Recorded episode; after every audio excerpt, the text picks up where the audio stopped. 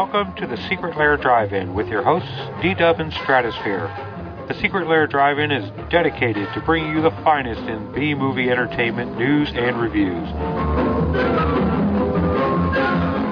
And now, on with the show. Is there life on Mars? For centuries we have wondered. Now, for the first time, through the new photographic miracle of Cinemagic, you will see the wonders of this strange and terrifying world when you see The Angry Red Planet. Join this daring crew, the first in the scientific race between nations to attempt to land on Mars. 9, 8, 7, 6, 5, 4, 3, 2, 1, fire! Blast off from Earth with courageous astronauts Gerald Moore, Nora Hayden, Les Tremaine, Jack Crucian. Travel thousands of miles through space to the unknown.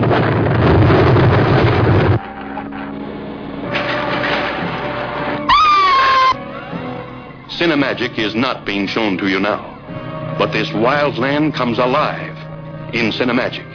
You'll see buildings miles high. In Cinemagic. Journey to the center of sudden terror. In Cinemagic. Be trapped by the tentacles of man-devouring plants. In Cinemagic. Feel the fire-hot breath of a 40-foot monster as it reaches for you. In Cinemagic. Your eyes will see the wonders of a world no eyes in this world have ever seen before. I wonder, will we ever get back to Earth?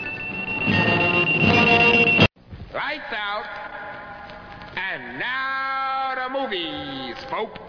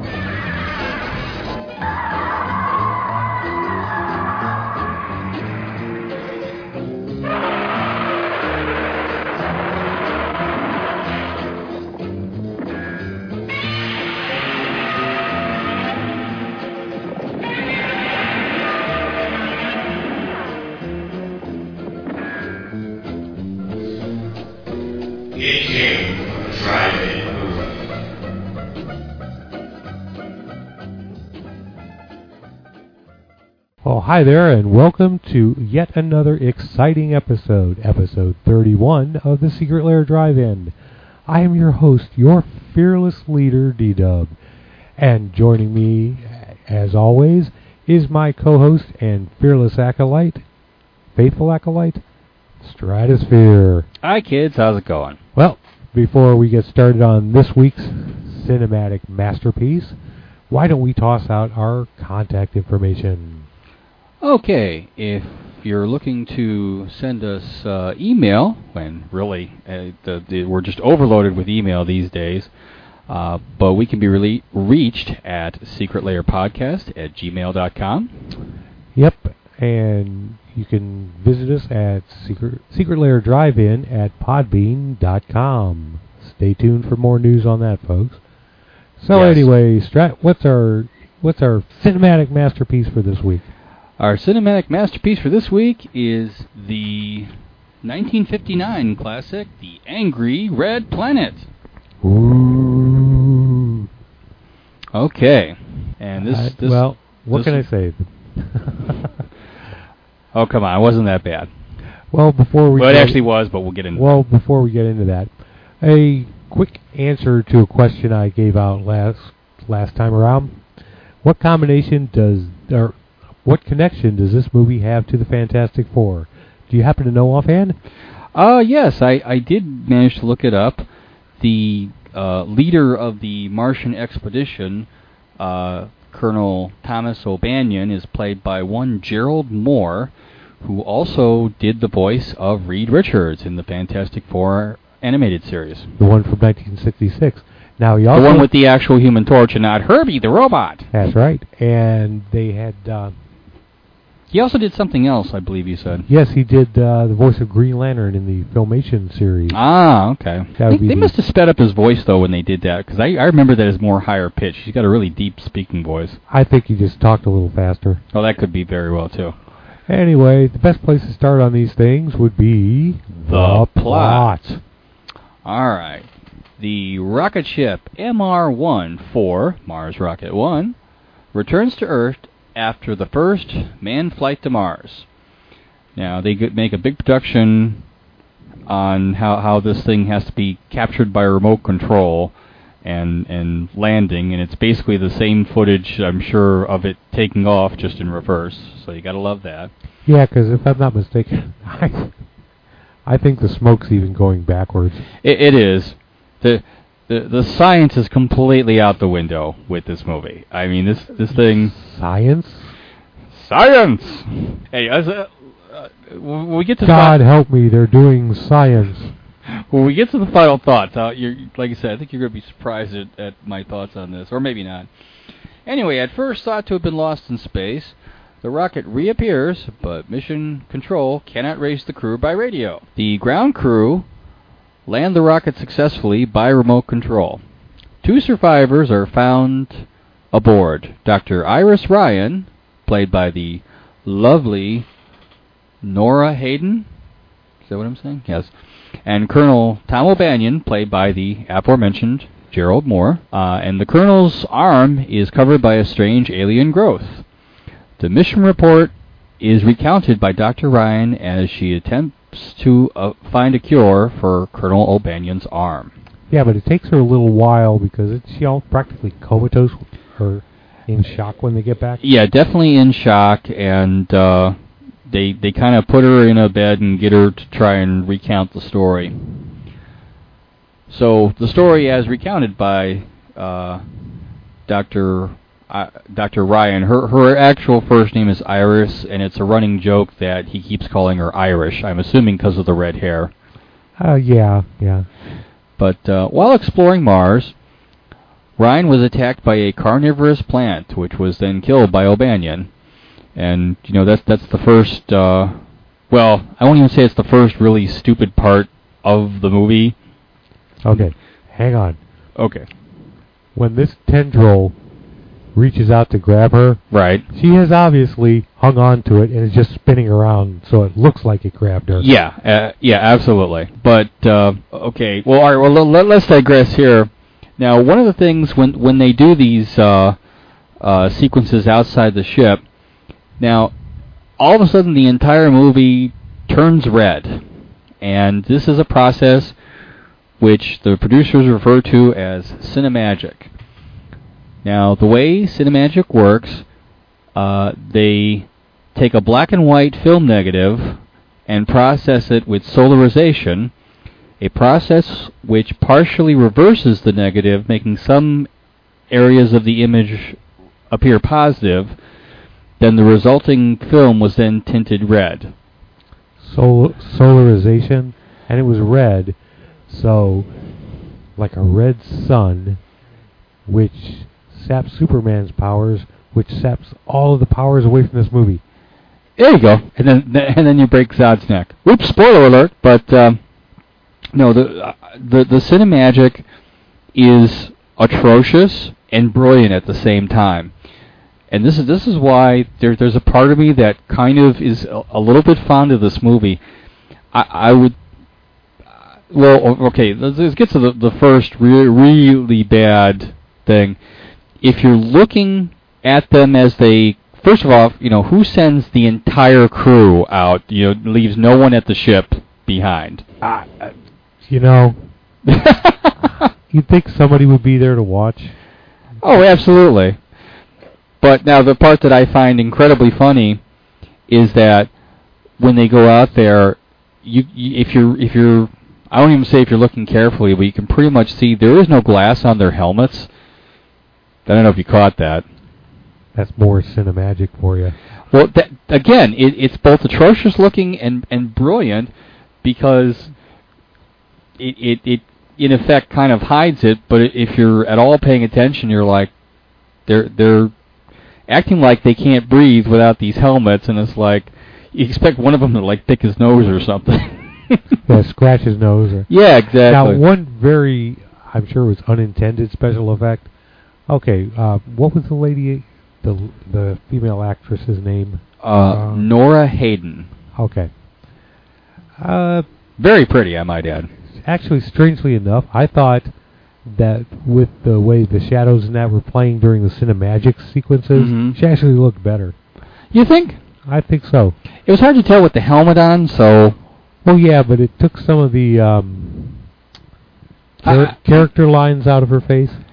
I don't know. I got a thing for redheads. My wife's a redhead, so it's just a thing with me. I don't know. Well, you know, I mean, more power to you. I'm just... The movie came out before I was born. I'm merely making an observation. I understand. Anyway, so, yeah, they get this carnivorous plant, which was then hacked up by... it's amazing how he knew just where by a giant cat. Hacked it up like a hairball, right? Oh, no, you meant like chop it. Yeah, yeah. Anyway, they also discover, after mistaking its legs for trees, an immense bat, rat, spider creature. Now this thing... Is where this movie truly goes into Plan 9 from outer space ridiculous.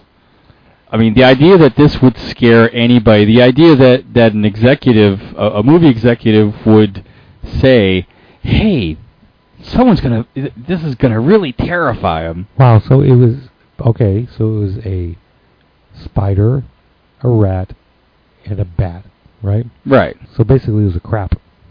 Yeah. Okay, now this is going to really kind of shock you, too. But okay. Out of all of the special effects... Yeah. Okay, the thing was goofy looking. Right. But that was the one I kind of didn't mind. It was actually... honest to God, in the long shots, it was actually almost effective. I mean... When they showed the thing moving... That was the one part of it... I saw this when I was like, Christ, 12, 13. I think they ran it one weekend. And I remember seeing that thing, and like I said, in the long shot, it's almost effective. But yeah, when they show the thing in close-up, now the Cinemagic is supposed to like blur this thing, but it looks like a fake rat on stilts. It's kind of the best way I could think of to describe it. And red. Do you remember how they upset the thing in the first place? Yeah, because they thought it was trees, and they went to take their machete, which, hey, anybody who's going on a Martian expedition should have a machete, and they went to just chop it for some reason. I don't know if they were trying to chop the tree down, or I didn't quite get what they thought they were doing with that. Maybe they thought they were taking a plant life sample or something. I'm not sure. Whatever it was, it didn't work out well for them, did it? No, it didn't. Now, then they fought it off with an ultrasonic freeze ray weapon named Cleopatra. Oh, did he keep calling it Cleo? Yeah, the guy that's the weapons officer, who kind of looked like that one guy from Car 54. A little bit, actually. You know, Gunther T. Ooh, yeah. Oh, Joe Lewis? No, it wasn't him. I'll tell you who it was, though. If you ever watch an old rerun of Full House, it was Jesse's Uncle Yavros, I think. I know, I watch Full House. Kill me now. I'm not saying anything. But, yeah, he has this, I think it's either ultrasonic or hypersonic freeze ray. I want to say ultrasonic. And it's great because since it works on sound... They don't have to have any visual element. He just points it, and they just add sound effects. Again, this thing, like if Ed Wood had lived, he would have directed this movie. Okay. I'm fully convinced of this. It is okay. The set design. Okay. Obviously, when they're on the Martian landscape, it is pretty much just matte paintings and the occasional boulder thrown around. A lot of the stuff that they're showing is, I mean, it doesn't even look like it's. They don't even attempt to make it look real. It looks like a matte painting, like you said. It actually looks like a sketch half the time, but with the added Cinemagic So you've got the red filter. It looks like a moving sketch. Sort. I don't want to say moving, but vibrant, shall we say? Okay. I'm reaching there, but you're doing your best to defend this turkey. But hang on. All right. Now, all of the different set designs for the mission control and all that basically just look like offices. Right. They come from almost any movie. The actual control center of the ship was really nothing. Yeah. You know, the again, talk about the, in air quotes, science of it. You know, they when taking off and landing, they basically have seat belts. You know, and there's no weightlessness in space, of course. They turn the lights out. Yeah, turn the lights out. Love it. Like you said, if Ed Wood had lived to see the day, he so would have directed this, because this, like I said, that's why I have just this weird kind of, you know, little tiny smidgen of fondness for it, because it's just so ridiculously bad. It's not boring. I look at it this way, and I know I'm getting ahead of myself here. Ultimately, it comes down to, was I entertained? Did I want to see the end of it? Yes, because I wanted to see how much they were going to screw up. Okay, well, just since we're poking holes and all that anyway. Yeah. And even if we weren't, I'm going to do it anyway. Well, it's a house of cards, I mean. Dominoes. Yes, exactly. Okay, the Les Tremaine character. Yes. The scientist or whatever. Don't want the pointy little goatee and the pipe. Yeah, and... smokes a pipe in outer space, folks. Yeah. Well, he frickin' has a heart attack from stress.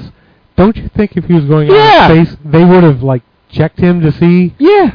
Yeah, the stress was too much. I even then, I'm like, I mean... This was 1959. This is before anyone was smoking marijuana. I mean, what's their excuse? Do you have one too many highballs when they were plotting this thing? Hey, let's send the old guy with the bum ticker. Yeah. Well, I mean, and the funny thing is, I thought it made more sense, the fact that he was kind of getting crushed between those two rocks. I thought, okay, he's going to have, like, I don't know, punctured lung, contusions. No, he has a heart attack. From the pressure, and it's like, or from the stress, rather, and it's like, what? You couldn't afford makeup? Anyway. Oh, okay, after that particular attack, they decide, and I know some other crap happened in here, blah, blah, blah, but they decide to go on this Martian lake because they see these huge buildings. Yes. And they go on this lake, and a sea monster comes up. Yes, with one eye. And when they're on that raft, all I kept thinking was, to the land of the law. Exactly. Oh, my God, I didn't even make that. They're kind of rocking in there. Look out, Holly. Oh. Yeah, exactly. I haven't even made that connection because, like I said, I wasn't really a big fan of Law and Lost in the first place. But, yeah, it's exactly the same thing. It's like they're obviously in a tank somewhere with matte paintings, basically, in the background. And it...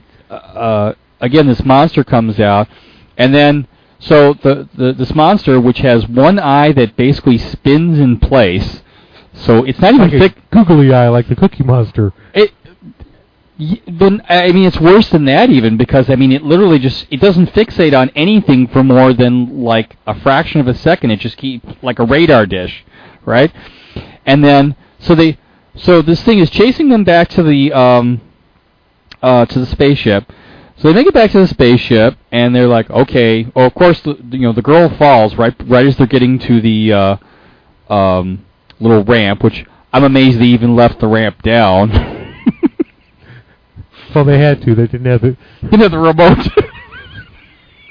They broke the key off in the ignition. They couldn't... Awesome.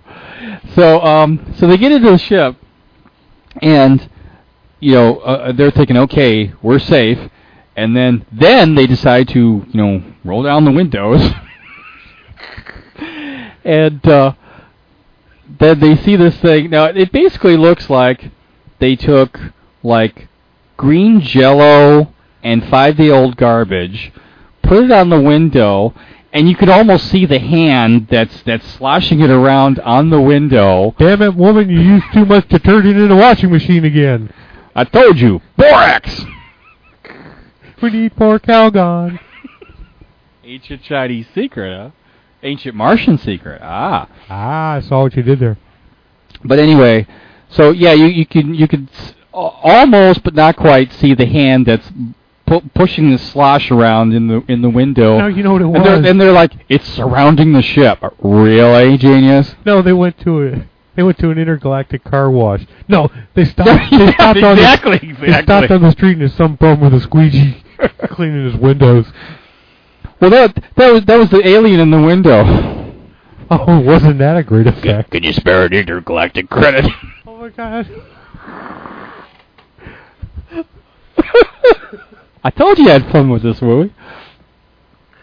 So anyway, they figure out that electricity will get rid of this thing. But this is after the one guy gets sucked into the bathsuds.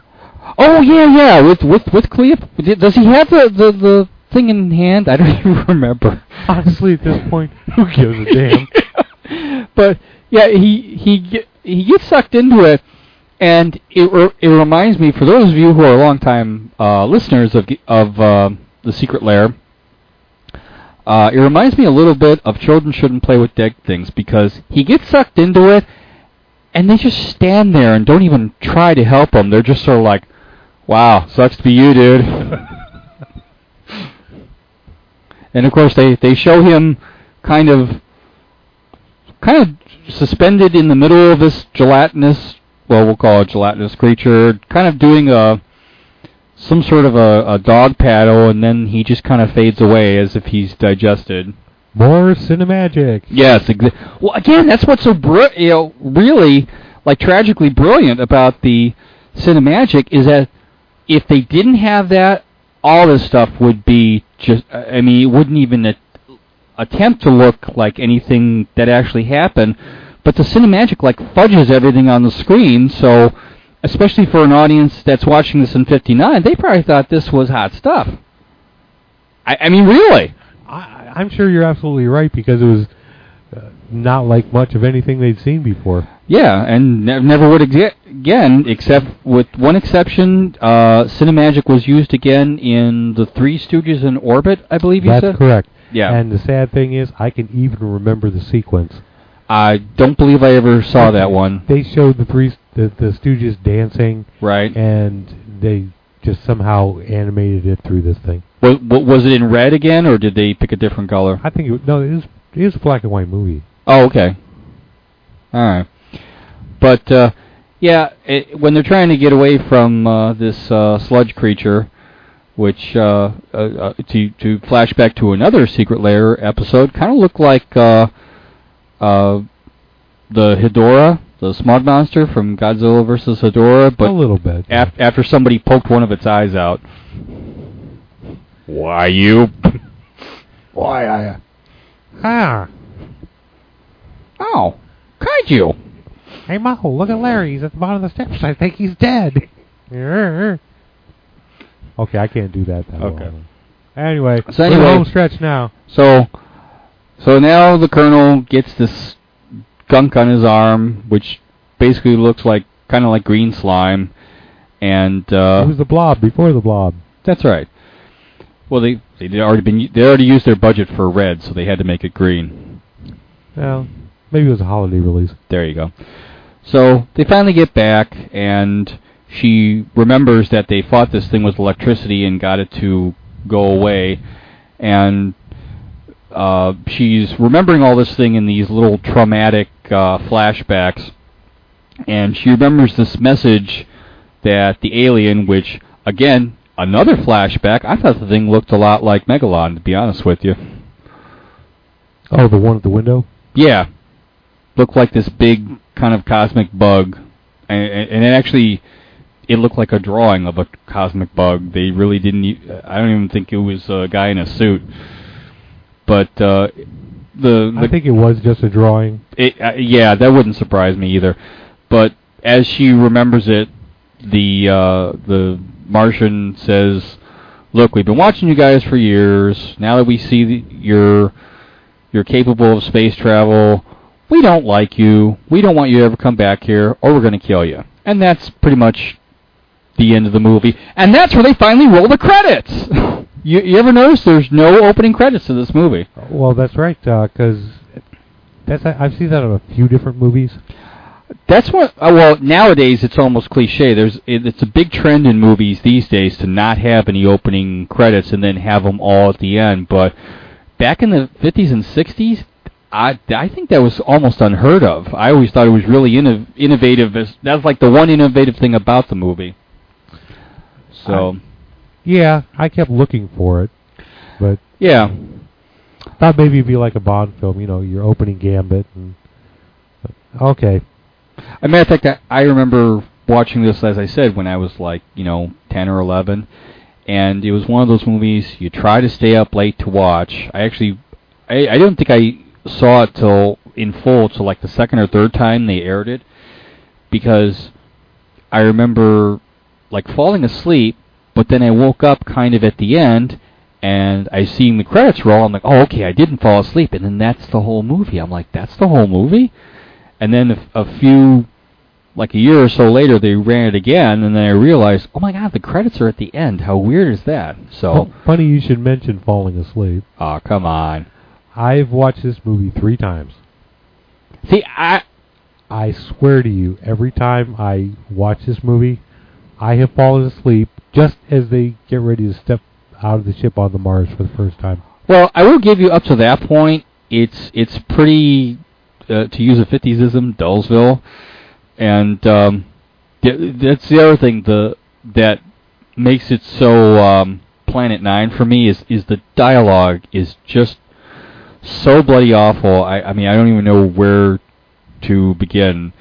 The way the Colonel hits on this Dr. Ryan, and, Dr. Ryan, really? I mean, she was a pinup girl, a glorified pinup girl. I literally saw nothing that she contributed to the expedition other than, okay, we got a hot girl to look at. No, I mean, the dude had a freaking heart attack right in front of her and he died. Yeah, some doctor. Oh, not that kind of doctor, right. But Doctor. Over, under, done. Unlimited rice pudding! All around! I love that word. Anywho. But... yeah, as far as final thoughts, like I said, I just kind of had a tiny little bit of affection because it's not. I mean, the beginning part I will give you up until they actually go out onto the surface of the planet. Yeah, it is like excruciatingly boring, but once they get into the Cinemagic and from that point on in the movie, it is just so hysterically bad. It's like bad, dude. It was God awful. Yes, it was, but it was like, I mean, it turned it up to 11, the badness, It was like, my God, this thing is fascinating to watch. Just, okay, you saw the bat rat spider, I'm like, oh my God, that's the most ridiculous thing I've ever seen in watching all these movies. Just wait, because then they showed the big, one-eyed amoeba thing, and it's like, oh my God, that actually looks more ridiculous. And it was I found it fascinating that it was that bad. I mean, it was one of those classic, so bad it came around to being maybe not good, but at least interesting. Well, I thought it just occurred to me, the fact that everything was red like that. Yeah. That just means it's a big old piece of Gouda. Okay. Because Gouda has the red wax around it. Oh, all right. Never mind. And, yeah, okay, we'll go with that. Was it runny? Oh, too late. The cat's got it. Oh. But, okay. Well, let's rate this baby. Well, I'm can't give it the ginormous stink burger. I'm going to just give it a normal stink burger. Oh, I mean, it was bad, but like I said, it had this kind of just rancid charm about it, I guess. Would be it definitely did not have that so bad it's good feel to it. So I got to go full on stink burger too. Okay. I mean, like, certain things were certain saving graces, like, oddly enough, the bat rat spider. Yeah, the crap, did you call it? Yeah, the crap. There were certain saving graces in it. And plus, man, that's the voice of Green Lantern, man. Well, okay. I mean, there you go. Come on. Okay. Anyway, what is our film for next time? Okay, well, we're going to kick the Wayback Machine into reverse gear, and we're going to go revisit one that you did in the early days of this podcast before I came along to... It was actually the very first episode. Okay. This was back when it still had the old name and everything. Yeah, but this was before I came along to deliver my 2 cents worth of free podcasting advice. And the name of that cinematic venture is King Kong Escapes. Yep, and I can't wait to hear your opinion on that one. So, anyway, remember, questions, comments, suggest a movie. Do that at secretlairpodcast@gmail.com and visit us at secretlairdrivein.podbean.com. And so, this is D-Dub. And Stratosphere. Saying, go watch a B-movie. And why? Because these movies won't watch themselves. Later, folks. Bye, kids.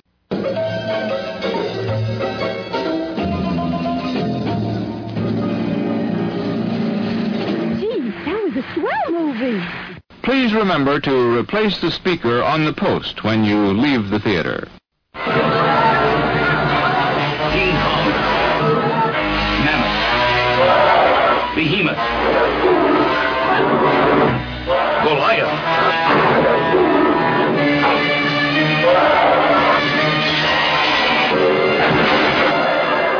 King Kong escapes and meets his greatest foe. Of steel. A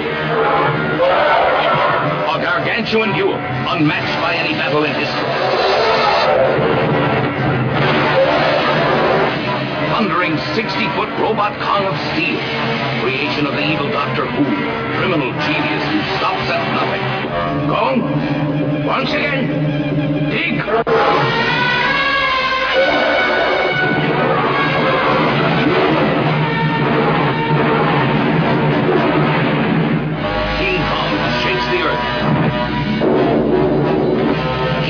Fights for life against the Copter Squadron.